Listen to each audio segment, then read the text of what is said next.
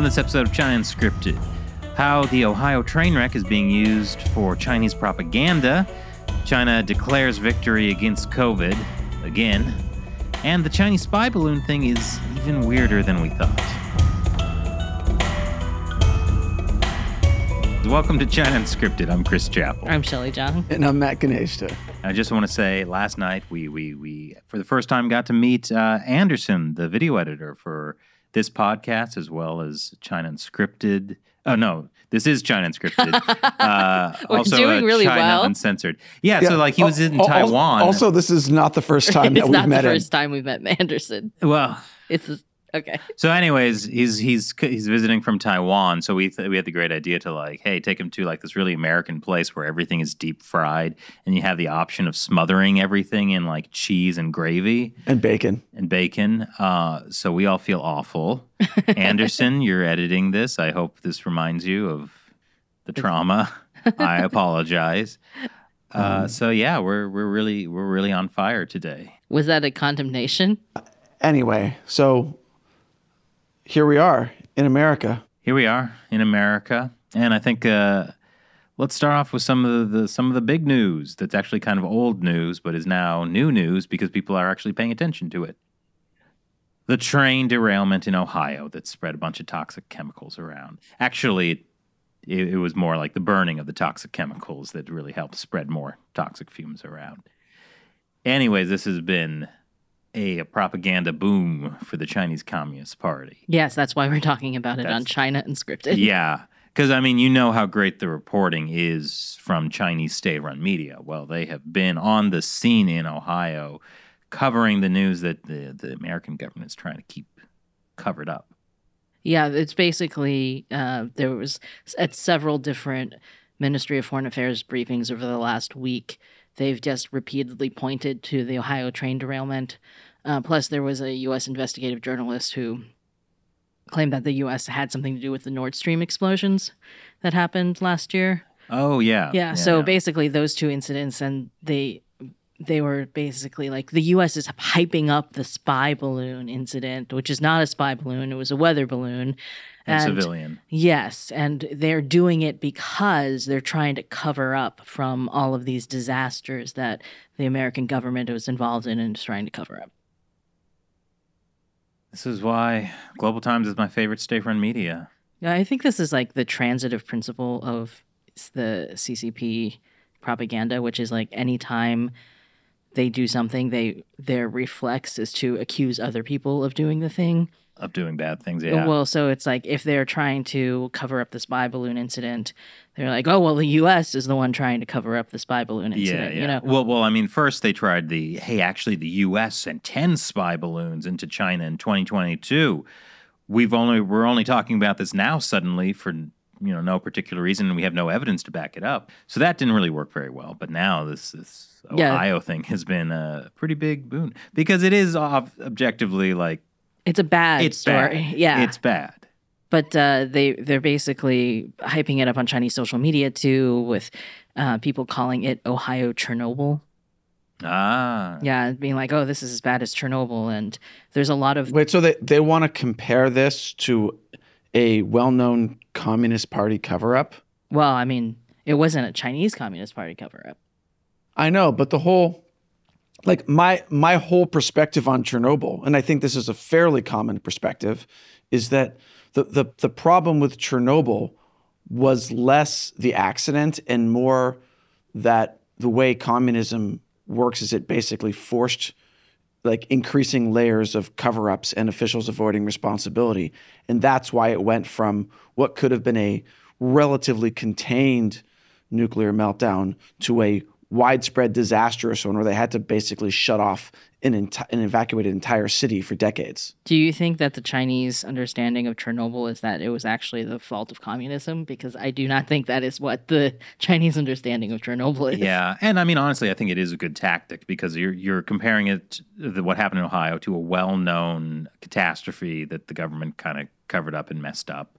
So I think people see more the connection between like the the the U.S. covering up the Ohio thing. You're right. This is no place for nuance. And so basically on Chinese social media too, there's a bunch of popular like nationalist like netizen people who are spreading uh, photos claiming that like this giant dark cloud uh, th- this video with this giant dark cloud is, you know, from the Ohio train de- derailment. Like it's the toxic fumes, but it t- turns out that it's actually a video from Portland of, I don't know what, I guess actual clouds.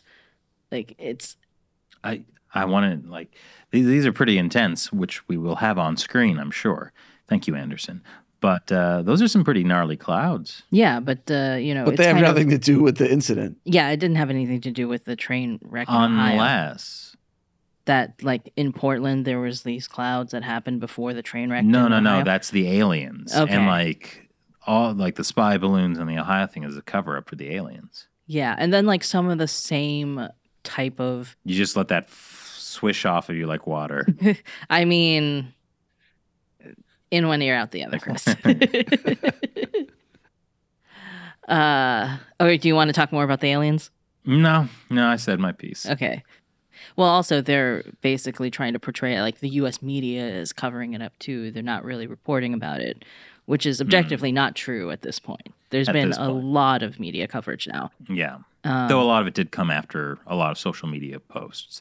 But, But, like- another explanation of that could be like the Ohio residents went back, saw stuff posted to the internet, people started talking about it in the media. It's like, oh, hey, this could make us money if we talk about it. So let's talk about it. yeah, Versus, hey, the spy balloon is a big news. Yeah, I don't think it's that really the uh you know the media were in this case involved in a huge cover up on behalf of the EPA or something, you know. hmm It's I think it's it's just that they're, they're you know the owner of the of the train like might want to cover it up, and there's obviously some level of government incompetence going on, as is typical in any country. But the media, at least, weren't being censored. I mean, it's it is just one of those things where it's like it was it was a bad situation, and it gives uh, the Communist Party uh, fuel for their propaganda stuff, and then backed by you know the nationalists online who will post just any old thing. and plus then you basically will amp it up, right? Because the the Chinese censors can choose what to show, what to delete, and then it's a it's a feedback loop where then you have like a Global Times article who, that's talking about all everybody on Chinese social media talking about this Ohio Chernobyl incident. So it's like it, it's a circle basically. Yeah, and it also like it's it kind of manipulates like a lot of like conservative commentators in the U.S. who will be like, "Look, even China is laughing at us, pointing out our problems." Like this happens a lot when there's like a video of like you know Chinese students like in classrooms like dismantling guns. There was a video about that that kind of came out What? this week.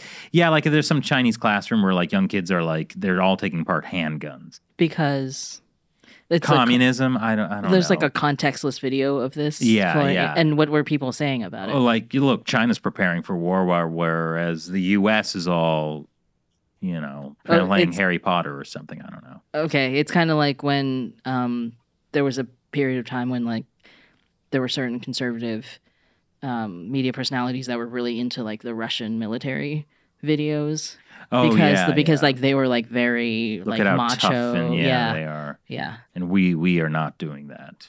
yeah. So I mean, this kind of shows how like everything is about domestic politics in any country you go to, right? Yeah. So like the CCP doing this whole thing about the Ohio train derailment, it's really about domestic politics. It's not really about like they're using condemning the US in order to bolster their own rule in China, right?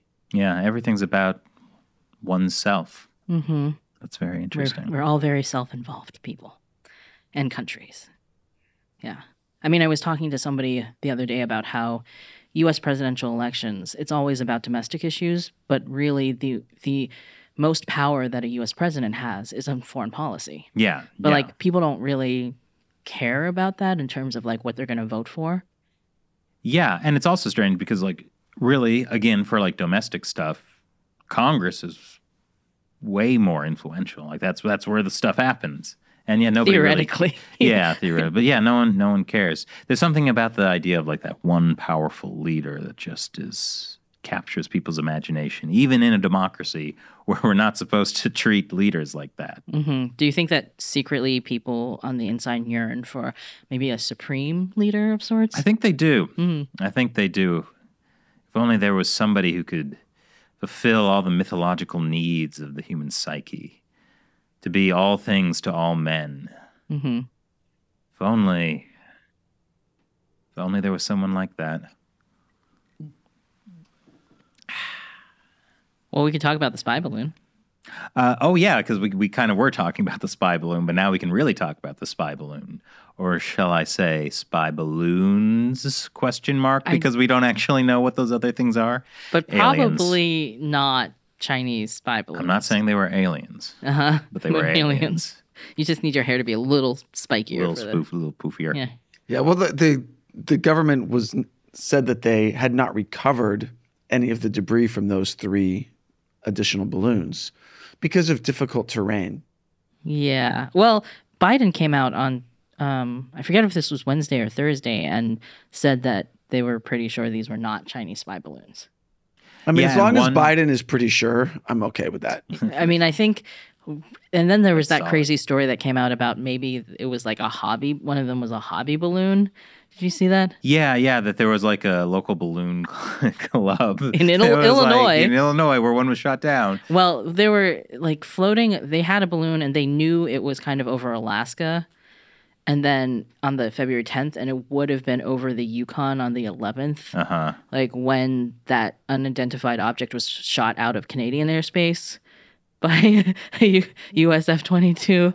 Uh, but so I don't know though, because like it's, now it's a lot of speculation because Aviation Week published that story. And then, of course, all the media jumped on it because, like, what a wild story that Yeah. would be if it was true, right? But no one's been able to get confirmation from anyone as of this recording. hmm Um, and also, there are a couple things that show show that it may not have been like a twelve dollar mylar balloon, essentially because the before the U.S. officials had said that these objects were maybe the size of like a car. Oh, okay. So there's no there's no proof that any of them were like a hobby balloon, but it sounds like a good story. Uh, It does. Yeah. I'm just imagining a, a scenario like, you know, a little kid and their dad flying a kite. Daddy, daddy, look how high my kite is. Tomahawk missile blows it up. Four hundred thousand dollar missile.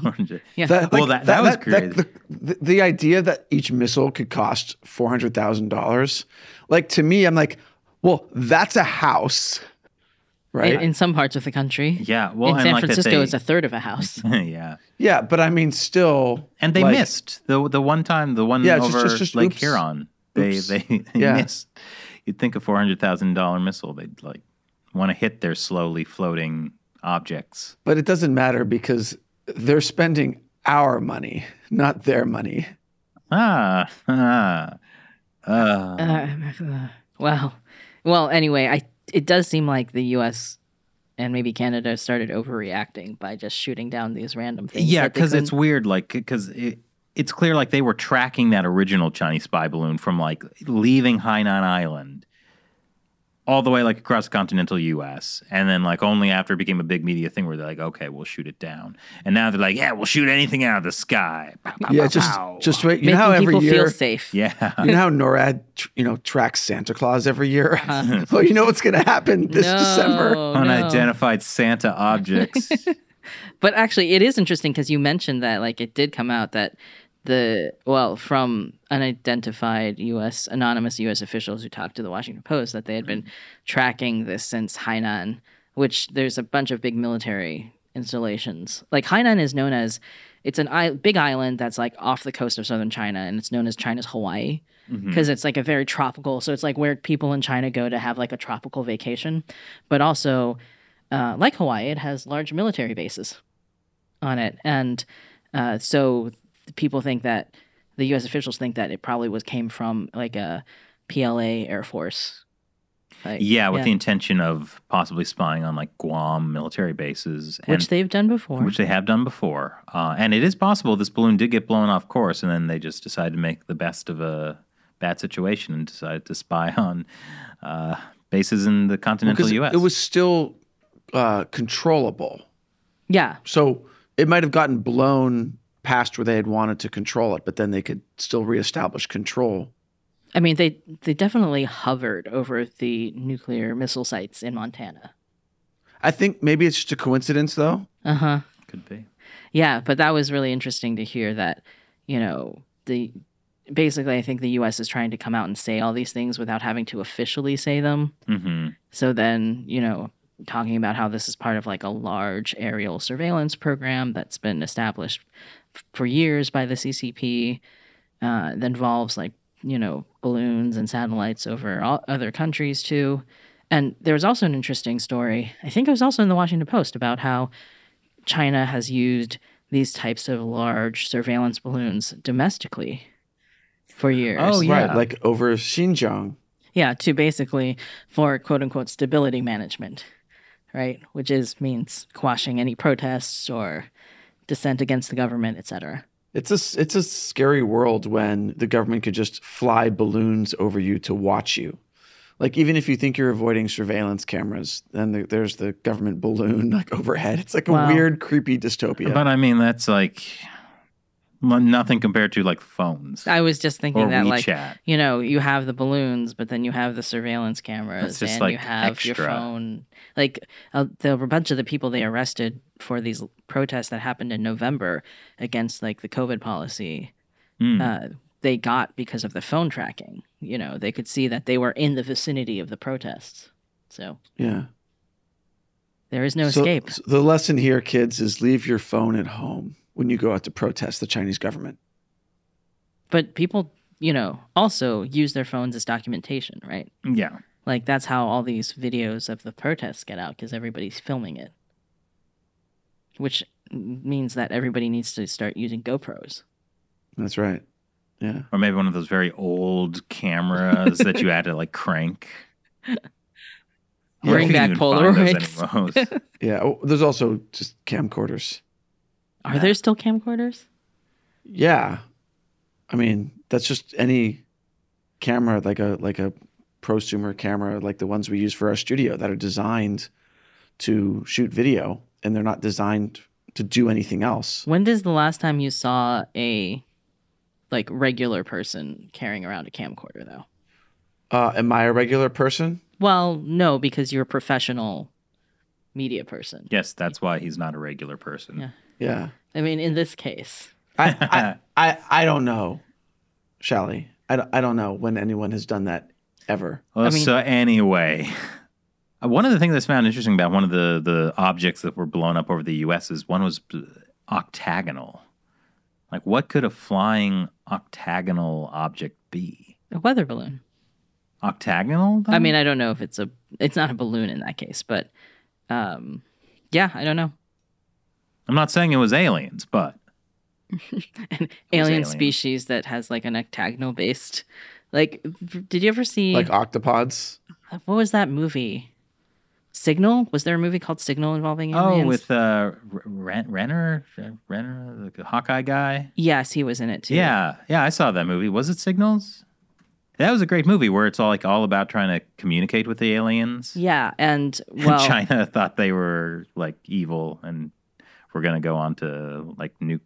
there was some kind of precognition or something that she was like Yeah, Like, like, yeah. she when she learned to th- speak like the aliens, she was also thinking like the aliens, and they had different like ways of understanding Arrival. time. arrival. That's it. Okay. I think there was a movie called Signal. That's two, 2016. Yeah, But, really like- recommend that. Actually, that was that was a very good movie. But because the aliens had no like wasn't it hexagonal? Like there was some kind of their writing system and stuff was based on their body morphology, which is like Right. they were kind of like Octopuses. Yeah, yeah, well, I mean, squid squids. kind of things. Just like our numerical system is based on our body morphology, right? Our Mm-hmm. system of 10. Almost every culture has some but kind not of. all. Well, Aztecs had a system of 20, Yeah. which works if you're barefoot. And I'm not saying they were aliens, but they were aliens. Did the Mayans have a 12 base system? Oh, th- There's something I, like that. I might have. I might actually be thinking of the Mayans, not Aztecs. But there and was the number one. might be wrong. Close. Live fact checking. Uh, but yeah, I'm yeah, just, there are I'm some. just looking it up. Yeah, it's it's the Mayans that had a base 20. Oh, base 20. Okay. I was, But their their base 20 started with zero goes from 0 to 19, Uh-huh. which is way more advanced than a lot of most cultures with like 1 through 10. yeah, like I starting don't with think zero is like- zero really became a thing until like India in the second century, second or third century AD. Um, I was listening to an interesting thing about the Sumerians. A lot of people think they were aliens too. The ancient Sumerians. uh, Which ones were the. Sumerians? Uh, well, they were like a, a, a kind of a prosperous civilization in like ancient Mesopotamia, and they're weird because like they like suddenly kind of showed up out of nowhere with a language disconnected from everything else around it, and they established big big civilizations and whatnot. So that's why some people think they were aliens. I mean, I'm not saying it was the aliens. Neither am I. Didn't we talk to someone who had been to like these kind of UFO conferences where that alien guy was speaking and they said that he really got a lot of women? That does sound familiar. Yes, yes. I, I I remember that conversation too. Yeah. So and how he again, always went around with his hair like, Like, that to be recognizable. So it's- it's like we were saying earlier. Even though you're talking about the aliens, really, it's all about domestic politics. Uh, Okay, so I mean, a lot of their uh, like archaeological sites of their civilizations are like in Iraq and Syria, places that you know are difficult. to do archaeology in currently. Yeah, Yeah. yeah. yeah. But at any rate, so back to this octagonal uh, sky thing. Maybe it's from octopus aliens, is what we're saying. Yes. Okay. Yes, I think that's. I think that was Uh, the that's, very that's, smart that's point. That's probably what happened. In fact, I would say it's very unlikely that it, there's any other explanation. then I think we can put a, a period on this and move on to our next topic, right? Um, which I think we want to kind of talk about. Well, there's this ongoing uh, thing the Chinese Communist Party is trying to do of like rewriting the history of COVID. We did an episode on that, and thankfully, YouTube age restricted that because thank you, YouTube, so much. Um, YouTube's going to get a new CEO, by the way. I'm kind of afraid of what you don't think mean. things will get better? Uh, has anything that we've seen and experienced doing these shows made you think things get better? Mm. Okay. Fair point. Uh-huh.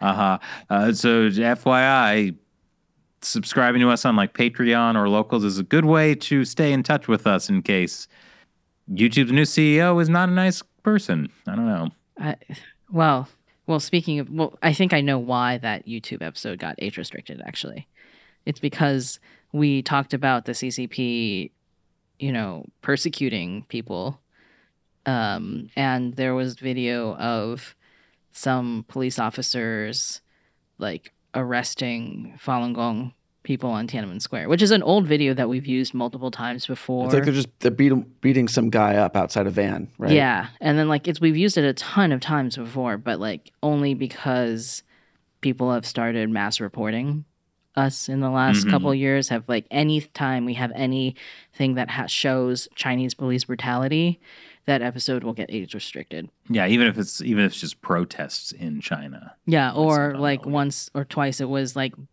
the Uyghurs, the blindfolded Uyghurs, or the, the Uyghurs, like that photo of Uyghurs Yeah. being in prison garb and stuff like that. Yeah, so It's, that'll be it's too disturbing to let people know what's actually happening in China. So Well, it's only better to just only the cover it up. children, only people under 18, Matt. Meanwhile, if you've ever seen kids YouTube, there's like a lot of weird stuff a on there. horror show, Yeah. Horror show. But uh, yeah, I mean, it's not that we think that there are a lot of under 18 year olds watching us, but if you're not signed into YouTube, you can't see it. It Uh, also affects how YouTube will recommend videos. Like age restricted videos don't get recommended, so it like always kills the view. So this nice episode we put a bunch of work into showing how this Chinese Communist Party is trying to rewrite the history of COVID and cover it up. Thankfully, no one will see that now because of YouTube. Thanks. It's Thanks. almost it's almost like what we tried to expose has been covered up. yeah, maybe we should write our messages on balloons. Uh, That's not a terrible idea. that is um, something that people have done actually. Like like uh, South Koreans sending balloons into North Korea from balloons with like Yeah. pamphlets or even USB sticks. even when we were in Jinmen, I think there was like stuff like that where they would like because they would the Chinese side would be like shelling Jinmen with like propaganda um, shells that had like propaganda on the inside, Yeah. Mhm. and then the other side they were blasting like propaganda messages with the huge speakers and they would send balloons across. Remember we did the thing where we were going to send a balloon across? Oh yeah. yeah. Yeah, Yeah. this is this is Jinmen spelled with a K. That's the island belonging to Taiwan. That's only a couple miles off the coast of mainland China. Jinmen, Yeah, that episode we did back in 2018. Yeah. Yeah, it was beardless Chris. Oh, that's right. Remember right. beardless Chris? No, I blocked it out. Are you trying to rewrite history? I Chris has always had a beard. I've always had a beard from the day I was born.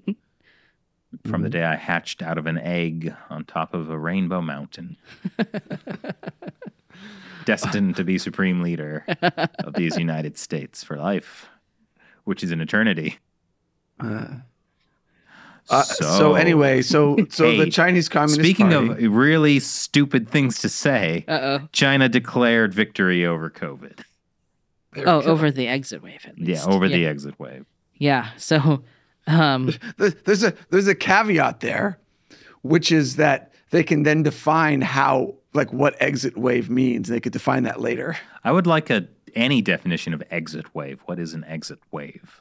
well, I mean, I think what they mean is that like the big COVID wave that happened because they stopped zero COVID is now over and everything's fine. Yeah. Let's get the economy going. It Yay. was not because they stopped zero COVID. Oh yes, like it had started already. Yeah. Yeah. Yeah. The wave the wave was already coming in. But uh, some of this propaganda here is great because they're like, oh, you know, w- how many, more than 200 million people access medical services. Nearly 800,000 severe cases received proper treatment. And the country's COVID 19 fatality ra- rate remained the world's lowest. China has created a miracle in human history. Wow. Yes. And meanwhile, the evil U.S. empire is covering up, poisoning its own people.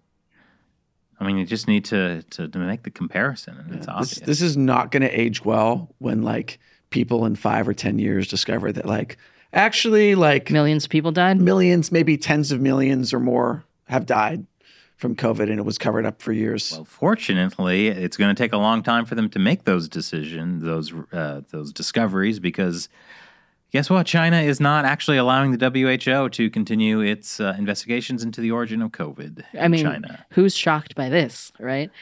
I wonder if there is somebody who is shocked by it. Maybe the WHO? Yeah, like how could they do this to us? We did everything they they did. We did everything they asked of us. But yeah, I mean, I'm just still stunned that like they're they're blatant lying about the country's fatality rate remaining the world's lowest. Like Yeah. because they're lying about your fatality rate. That's why. Well, it's also because they there were specific instructions sent to doctors and hospitals and nurses about uh, to not count deaths uh, with COVID as deaths from COVID. So basically, I mean, to That- put anything except COVID on the death certificate if at all possible, basically. Right. yeah. So so that affects the statistics. Also, they only counted hospital deaths. So you had all the have rural people. in a hospital. Wasn't for- there yeah. something about? Were you telling me about something about like a mass grave or something somebody found? Oh no, it was the BBC had gone to a rural area to see how the COVID wave was go- doing there, and um, we've seen all those videos of like crematoriums being overwhelmed and like bodies piled up and people like waiting in line, you know. Uh, but in rural areas, like there aren't that many crematoriums, and traditionally people were buried, and so there was just these photos that the BBC had taken of um, just these fields full of graves. It wasn't a mass grave. It was just like lots of graves in the fields, and uh, from this COVID wave because like they didn't they didn't have the capacity to like go take them somewhere to be burned, so they just like buried them in the fields. Yeah, and tho- all those people are un- unaccounted for essentially, right? Yeah, and yeah, I mean, what's yeah, what what I'm sure whatever is happening in the rural countryside is, is really scary because that's where a lot of uh, elderly people live who are more susceptible to COVID. Uh, poor sanitation, poor medical treatments. Yeah, um, not a lot of accessible treatment. Yeah, it's very Yeah, so I and there's like what did we say like half a billion people living in the countrysides? Something like that. Yeah, it's a it's a lot of people. So yeah, it really could be the death toll could be astronomical. Well, I mean, it definitely is going to be astronomical compared to their admitted death Their toll. admitted number Right. and and probably also compared to the United States or most developed countries too. Yeah.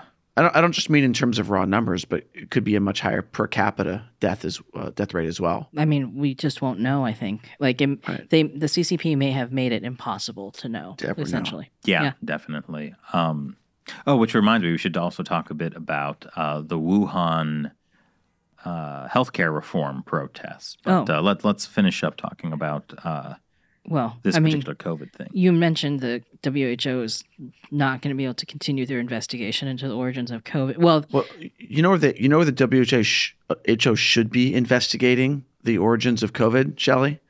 I do, Matt. That's because we listen to Chinese state-run media. So they suggested that the WHO ought to look into Fort Detrick in the United States. Yeah, they suggested it multiple times over the last week. I'm amazed that they're still hammering that one away. Like, Well, I mean, it's the whole thing where they have to deflect by blaming. It's like they can't take responsibility for anything, So they blame others for doing what they did. it's like oh, the real victim here is the CCP. well, it's, I mean, Yeah. that's a mark of what communism is all about. You blame everyone else for your problems. Basically. And then, so in terms of the COVID thing and the deflection, it's like, all right, well, if you claim that it's from a biolab in Wuhan, we have to do that, you know. biolab in America. Yeah. And like they, they even had produced this whole documentary about Fort Detrick and all the scary things. And like they weren't actually able to connect COVID directly to Fort Detrick, but it was just kind of like this background, like all the terrible things that happen in the US. And they'll bring up like past things like the Tuskegee experiment, which was legitimately awful. hmm Um, and, you know, something that like ethically people shouldn't have been doing, but that doesn't have anything to do with COVID. But that's what they'll do to like deflect the attention from, um, you know, people blaming them. And the WHO was going to, this, the investigation was supposed to be doing all these studies in China. And that's the part where, um, for some reason, the Chinese regime is not cooperating with letting the WHO do studies in China. But why should they cooperate? Because it didn't come from China. It came from Fort Detrick, Shelley. Yeah, yeah. Yeah, the WHO should send its investigators there. Yeah. So anyway, you were you were saying, Chris. I was. I think you wanted to talk about the retiree protest. Oh, we tra- yeah. talked to that. Okay.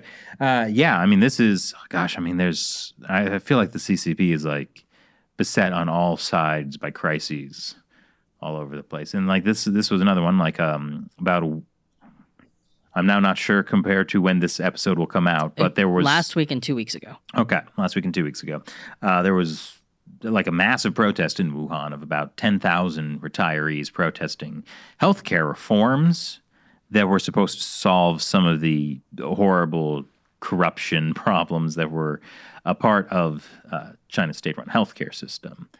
Um, but it ended up slashing people's healthcare benefits.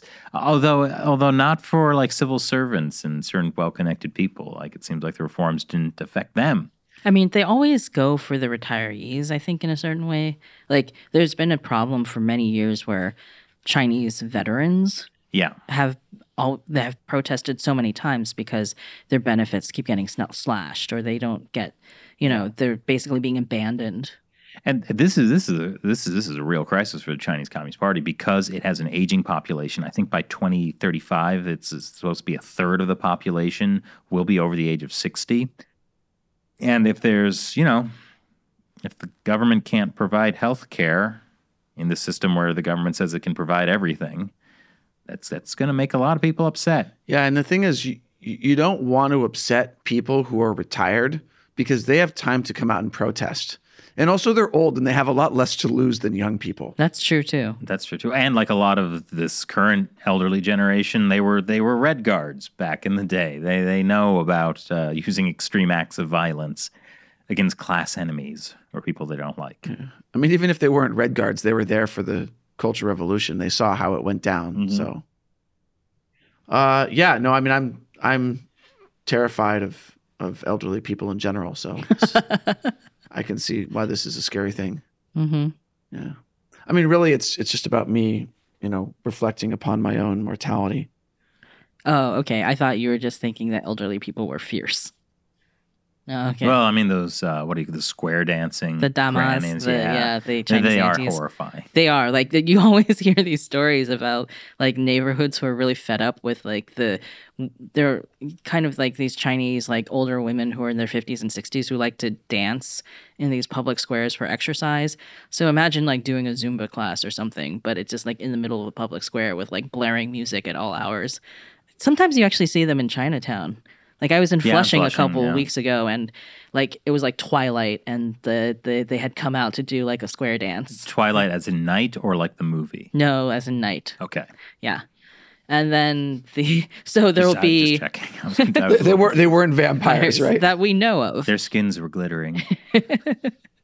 But anyway, so there are often these conflicts between these like women who are coming out to do square dancing and like, like the neighborhood people who are like, I can't take the music. I don't want anymore. this at five in the morning. and like they try to block the square or something and like the women just like push it all out of the way. Like they're they're yeah, you don't uh, want to mess with them. I, I remember seeing a, a video of like these older women, like basically m- m- quasi lifting up a car and like moving it out of the way so they could make space to dance.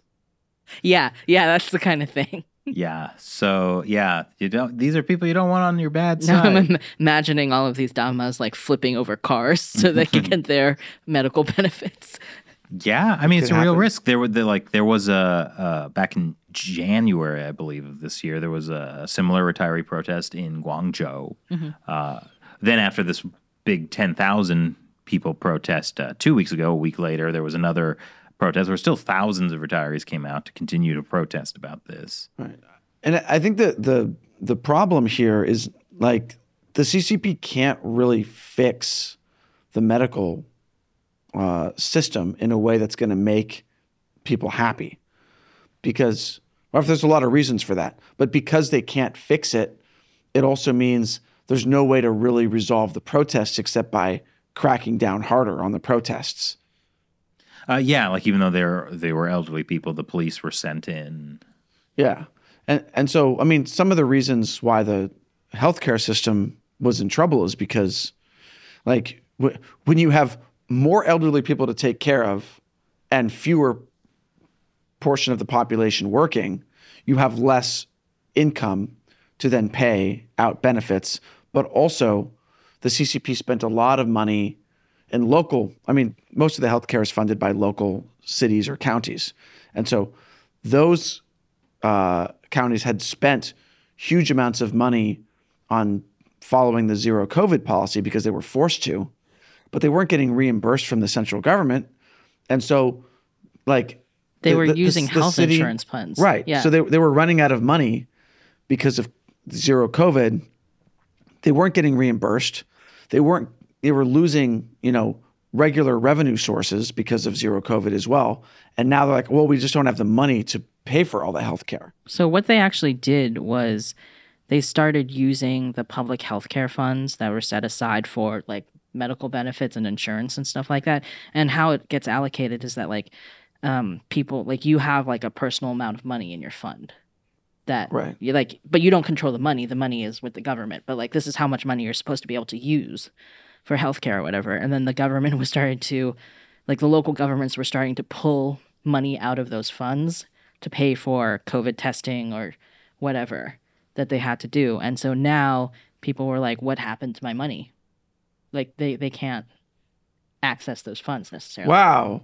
A communist government took people's money. well And this is on top of the fact that, like, over the years, like, most of the country's healthcare funds were going to uh, elderly CCP cadres and family members. I mean, they're definitely, if you have connections, you can get more benefits than other people, Yeah. right? Yeah. And you still can, despite the reforms.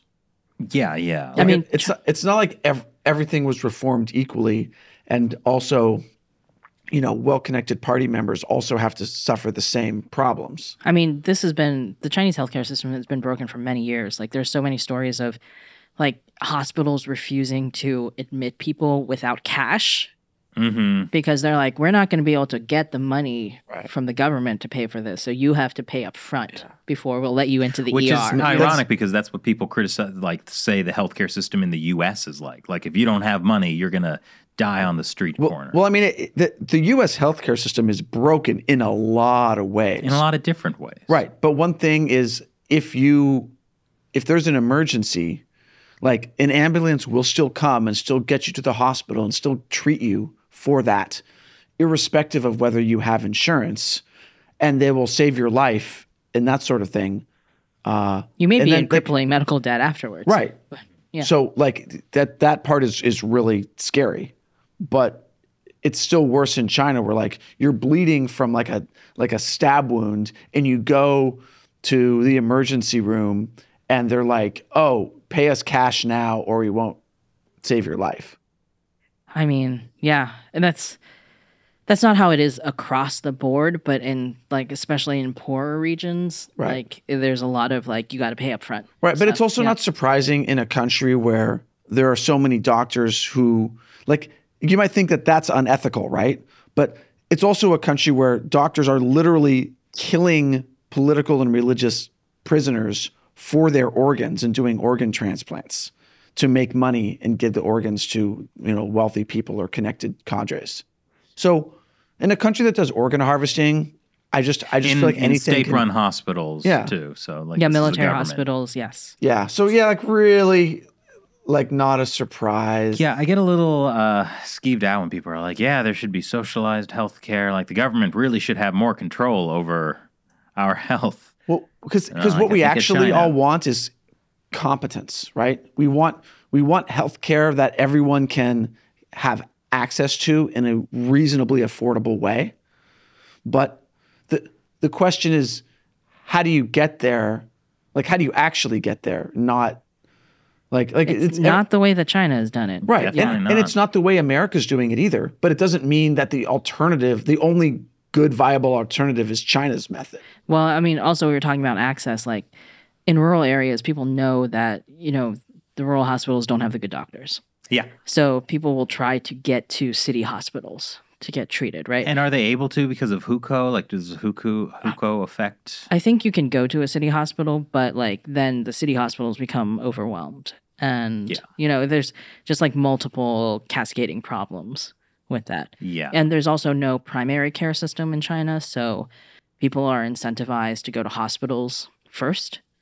Like part of it is the people don't get reimbursed in the same way for, for outpatient services. Yeah. but also like there's just not a system set up where like you have a family doctor kind of thing. So you just you go to a hospital for everything. Yeah, Yeah. I mean, I can see why Chinese medicine is still, you know, it's, it's like that's for many people like uh, the only only option. And I'm, You mean like traditional Chinese medicine? yeah, yeah, yeah. Yeah. I mean, Not also, Chinese medicine, but also the, but also the CCP is trying to use like traditional Chinese medicine as like a propaganda tool. yeah, Like they did that with COVID, where they were like, oh, you know, this is just as good as other types of treatment. well, I mean, look at know, how well it worked in China. They have the lowest death count in the world. mhm. Like you couldn't get, World. um, It's- you couldn't get aspirin or Tylenol to like for fever reduction, Yeah, but you could get like the Chinese medicine, Chinese like traditional Chinese medicine that they were pushing that Yeah. they said would you know help COVID. So Well, and it's technically true. They do have the lowest death count. that's a good point. They're Mm. not technically lying. Wow, Yeah. very good, very good. Oh. Yeah. All this makes me think that we on America Uncovered we should cover like some of Canada's euthanasia laws that are, that are coming out. I've always been a supporter of youth in Asia. Amen. Amen. Well, I guess we're kind of getting near to the end. We, I mean, we got that one special thing we want to end with, but uh, is there anything we want to talk about before? yeah, there's one thing that I saw in uh, the Sinocism newsletter this week, Mhm. um, which is interesting in this in the context of a lot of people are talking now after the spy balloon incident that U.S.-China relations are getting worse. Mhm. Is there any way to repair them? Maybe Biden and Xi Jinping will have a phone call. That seemed to be something that Biden had implied might happen soon. Mhm. Uh, maybe Blinken uh, will meet Wang Yi, China's foreign minister, on the sidelines of the Munich conference that's happening this last weekend. I mean, we're recording this on Friday, so that may have already happened. Yeah. But um, so like there's the idea of like, is there a way to repair the relationship? And meanwhile, um, this is like like you have to kind of pay attention to what the CCP says internally. And this is an interesting thing that um, somebody who is the head of the Party History and Literature Institute of the CPC Central Committee published a piece um, how to put into practice Chinese style modernization because Xi Jinping made a big policy speech about Chinese style modernization. And this guy, Qu Qingshan, he wrote this whole piece about struggle. Oh, okay. Yeah. So he was talking about how um, Chairman Mao had like a famous saying that there is infinite joy in struggling with heaven, there is infinite joy in struggling with earth. Right. So struggle is like that. We've talked about this before on the uh, the podcast and on China Uncensored about how the CCP views struggling as like the prime way to uh, Drive. drive like political change, any kind of change. Yeah. Right. I mean, that's a that's a sort of core Marxist Yes. idea, right? Which Yes. is that that the only way forward for human progress is struggle. Yeah. Really very similar to the shadows on Babylon 5. Okay. I sure because I haven't seen Babylon Five. After all of my recommendations, Nope. Been a little busy watching a spy balloon cross the U.S. and you know everything. I've managed both. Anyway, so this guy wrote like this piece that was about like mentioned this Chairman Mao's like infinite joy in struggling with heaven and earth, and then he goes also adds. There is infinite joy in struggling against hostile forces that seek to obstruct, block, and suppress China and delay or interrupt the great rejuvenation of the Chinese nation. oh, they're clearly talking about Canada. Well, my point is that like if you think that U.S. China relations are going to get better, this is not an indication that the CCP wants U.S. China relations to get they better. They want the struggle. yeah, yeah, Because that's that's how that's what drives society forward. yeah. So, uh, well, let's just wonder if the State Department realizes this in the U.S. Right? If the Biden administration does. Yeah, yeah, we'll have to see. Because there's always, you know, the Wall Street types pushing for win-win mutual cooperation. or you know people who uh, there's some indications that the Biden administration may wanted to keep the balloon thing quiet so that Blinken could still go to China, but then it blew up too much for that. Ah, ba-doom. Yeah. Well, Well, so so speaking of of um, the Munich conference, so uh, Wang Yi, the foreign minister, is making like a a Europe tour, uh, which he started last week, as in last week, as of when this is coming out, and visiting like a bunch of Western European countries, and is eventually going to go to Russia to kind of rebuild relations, and I guess presumably ensure the Western European countries that China is on their side when it comes to the Russia Ukraine war, and then go to Russia and ensure Russia that China is on their side when it comes to the Russia Ukraine war. And at least one of those things is a lie. But I think probably both are kind of a lie because the Communist Party is really on its own side. Yes.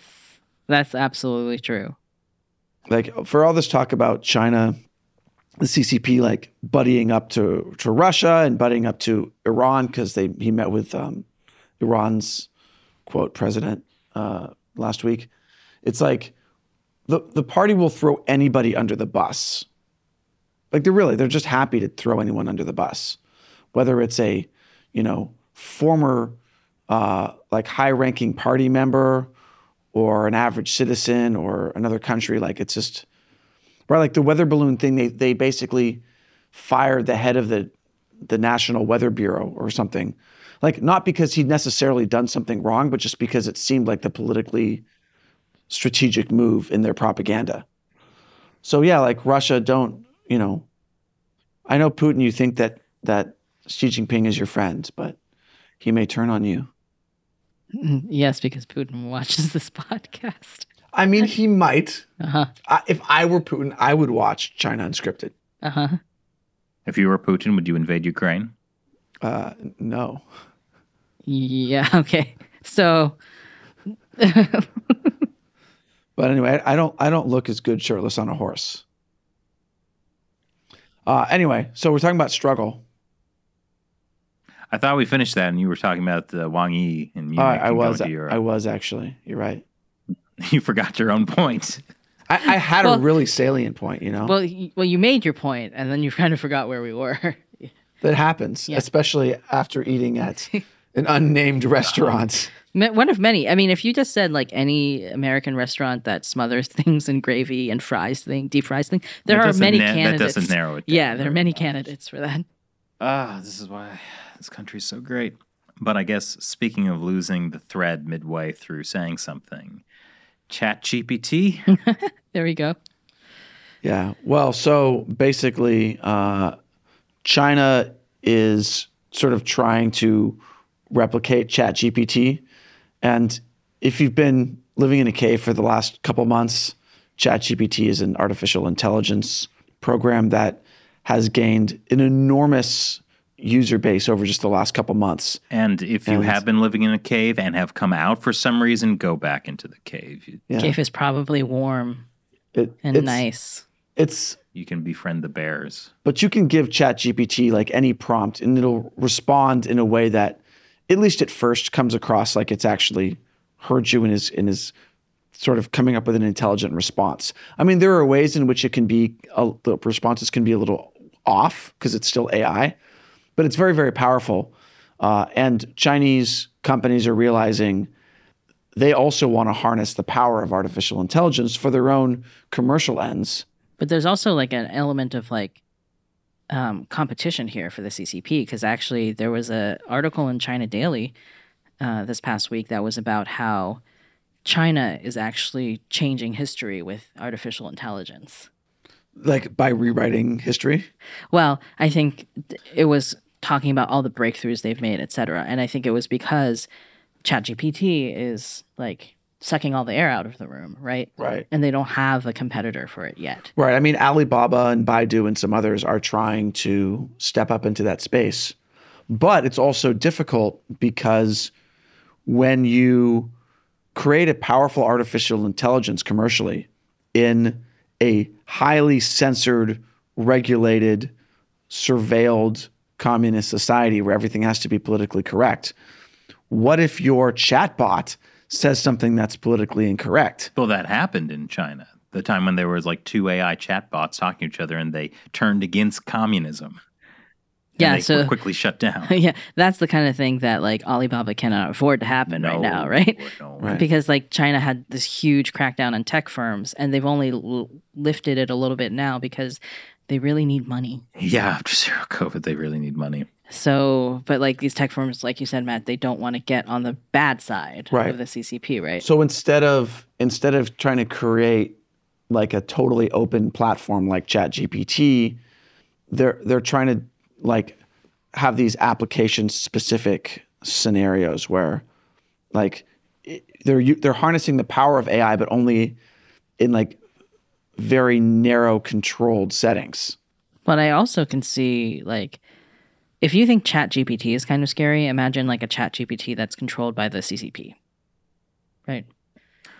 All prompts lead to how great and glorious struggle in Mao Zedong were. Yeah.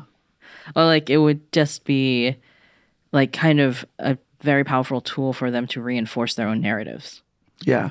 Well, and, and that's a that's a problem in general with with ChatGPT or any thing like that. Like if you train ChatGPT on what's available on the internet, right? And you and you train it like the the questions that people ask it uh, or the prompts are also part of its training, then it's going to be biased towards that world that it knows, right?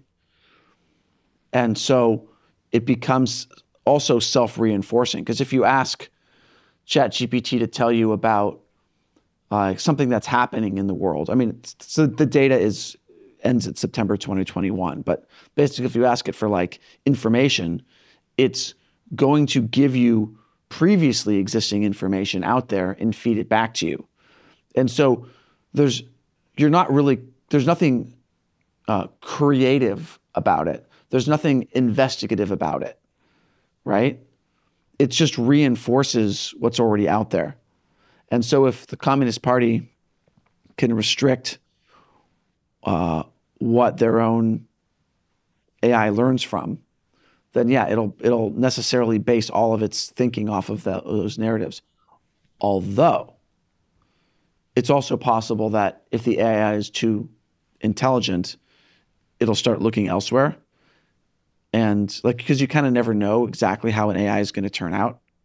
Oh, that reminds me of the Microsoft chatbot that people were experimenting with last week. And the longer people talk to it, the more belligerent it got. Like it uh-huh. just got really angry. Like I saw this. I mean, to be fair, I can relate.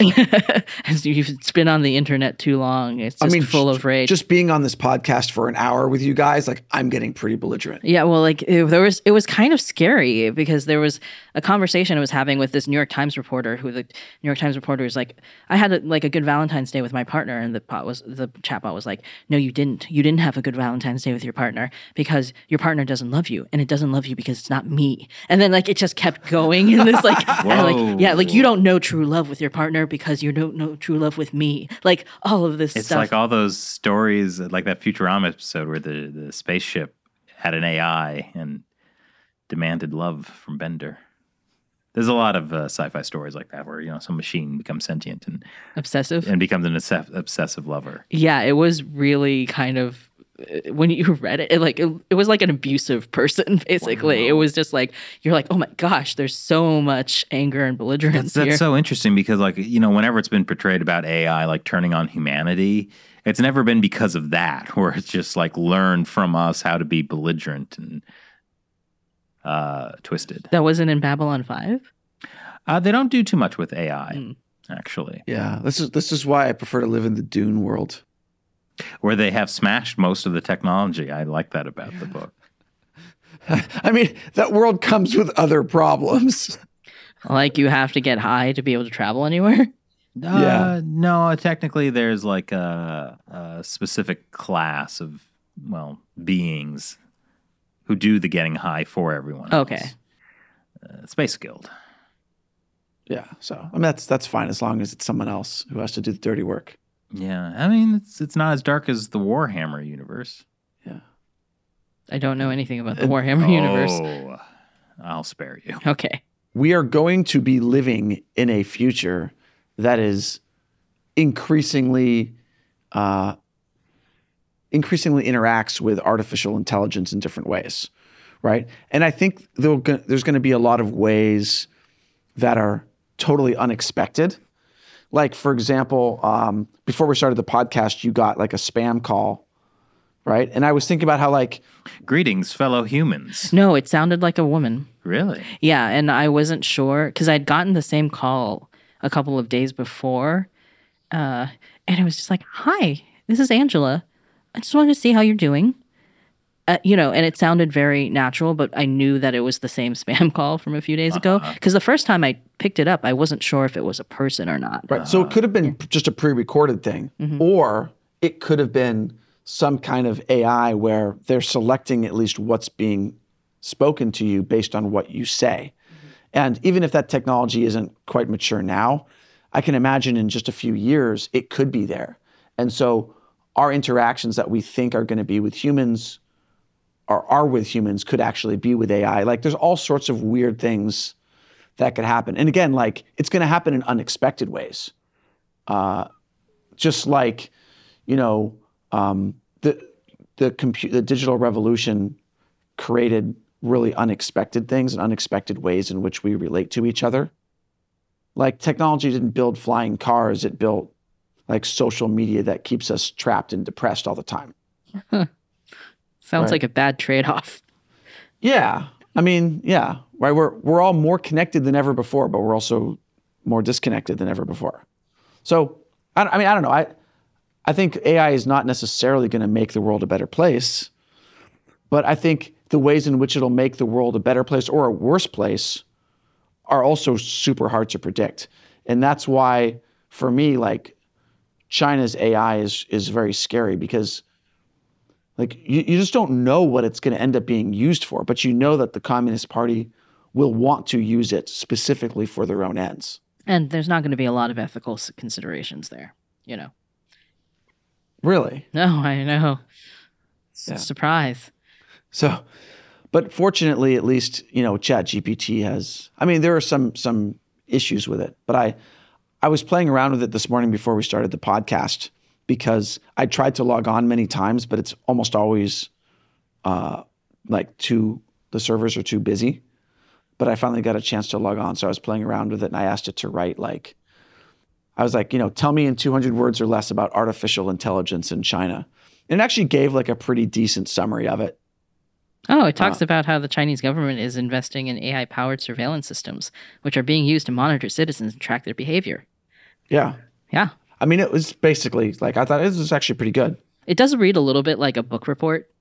I did then also uh, ask it to, I said, write me a rhyme about the Chinese Communist Party's abuses of Uyghurs in Xinjiang. Wait, you're not going to talk about the China Uncensored episode that you asked it to write? Oh, I did actually ask it to write one. I, I didn't think it was very good. We should record it as like a YouTube short. We could do that. Yeah.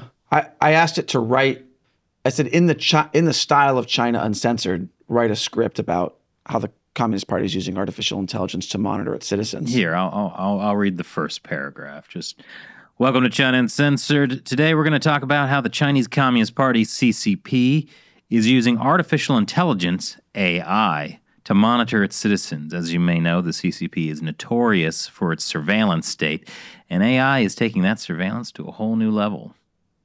It's not terrible. No. No, it's not terrible. But it's not funny. It's right. Just like the show. it's like uh. something out of George Orwell's 1984, where Big Brother is always watching. In fact, the CCP has even implemented a social credit system, which is a scoring system that rates the behavior of its citizens.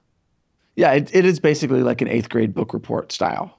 No, I, I think I'm out of a job. Or, well, no. First, the script writers are out of a job, and then and, later, and then Sarcastabot 3000 comes out on the scene, and then I'm out of a job. There you go. You know, when when we created Sarcastabot 3000, which is like the robot version of of that's gonna host that's gonna take yeah. over, like that was like many years ago, and it seemed like a very far fetched reality. Didn't seem far fetched to me. We could just do a deep fake of Chris. Oh yeah, it would actually probably be a defect. Yeah, or just like some artificially created person.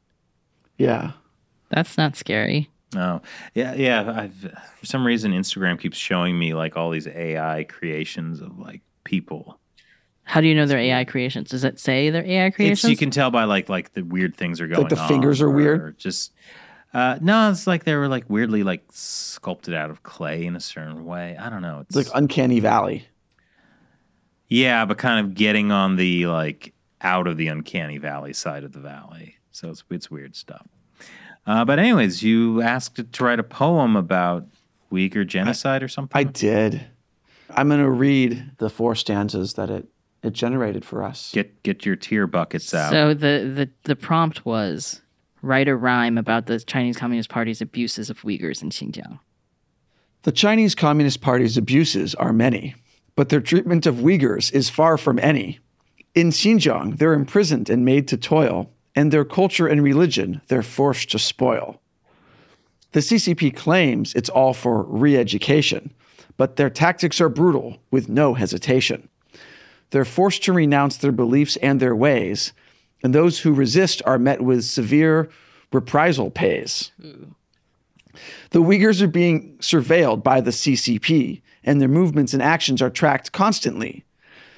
Their very existence is being erased as the CCP's actions continue to be disgraced. The world must act to stop this tyranny and hold the CCP accountable for their iniquity. For the Uyghurs and their plight cannot be ignored, and we must all speak up against this human rights discord. Like, I got like ninety five percent not bad actually. Yeah, like there are a couple of better things. than like high school uh, it's creative scanned. writing classes. It's, it's scanned. It's, the whole thing scanned, but some of the wording was weird, like severe reprisal pays. It's, it's not worse than the stuff I wrote in high school. I mean, it's like the worst Dr. Seuss book you've ever read, right? It's like the uh-huh. most depressing, terrible. It's like worse than the Lorax. Oh, gosh. Ah, AI. So, as I was saying earlier, if you have left your cave and decided the first thing you wanted to do was to watch China Unscripted, stop, go back to your cave. That I mean, really, that's that's a pretty good option these days. Just find a cave, go back into them. Should we get a cave? Not a bad idea. How do you how do you invest in a cave these days? I bet all the best cave real estate has been already bought up by Bill Gates. There are those, um, you know, those like kind of like doomsday like things, Like bunkers. yeah. bunkers, which is kind of like a cave. Maybe we could just Bunkers for rich people in New Zealand, you know. yeah, or we could occupy one of the unused subway tunnels under New York City. No, I think they just- already have like I think there are people occupying those unoccupied subway tunnels, right? yeah. which then makes them no longer unoccupied. Wow. So basically, we're screwed. I think is is what's happened. So so go back into your cave if you have one, because you're lucky to have it. Yeah. Well, I guess after this we'll we'll go spelunking. Great word. Thanks for watching this episode of Chat Unscripted. I'm Chris Chappell. I'm Shelley Zhang. And I'm Matt Gnaizda. Talk to you next time.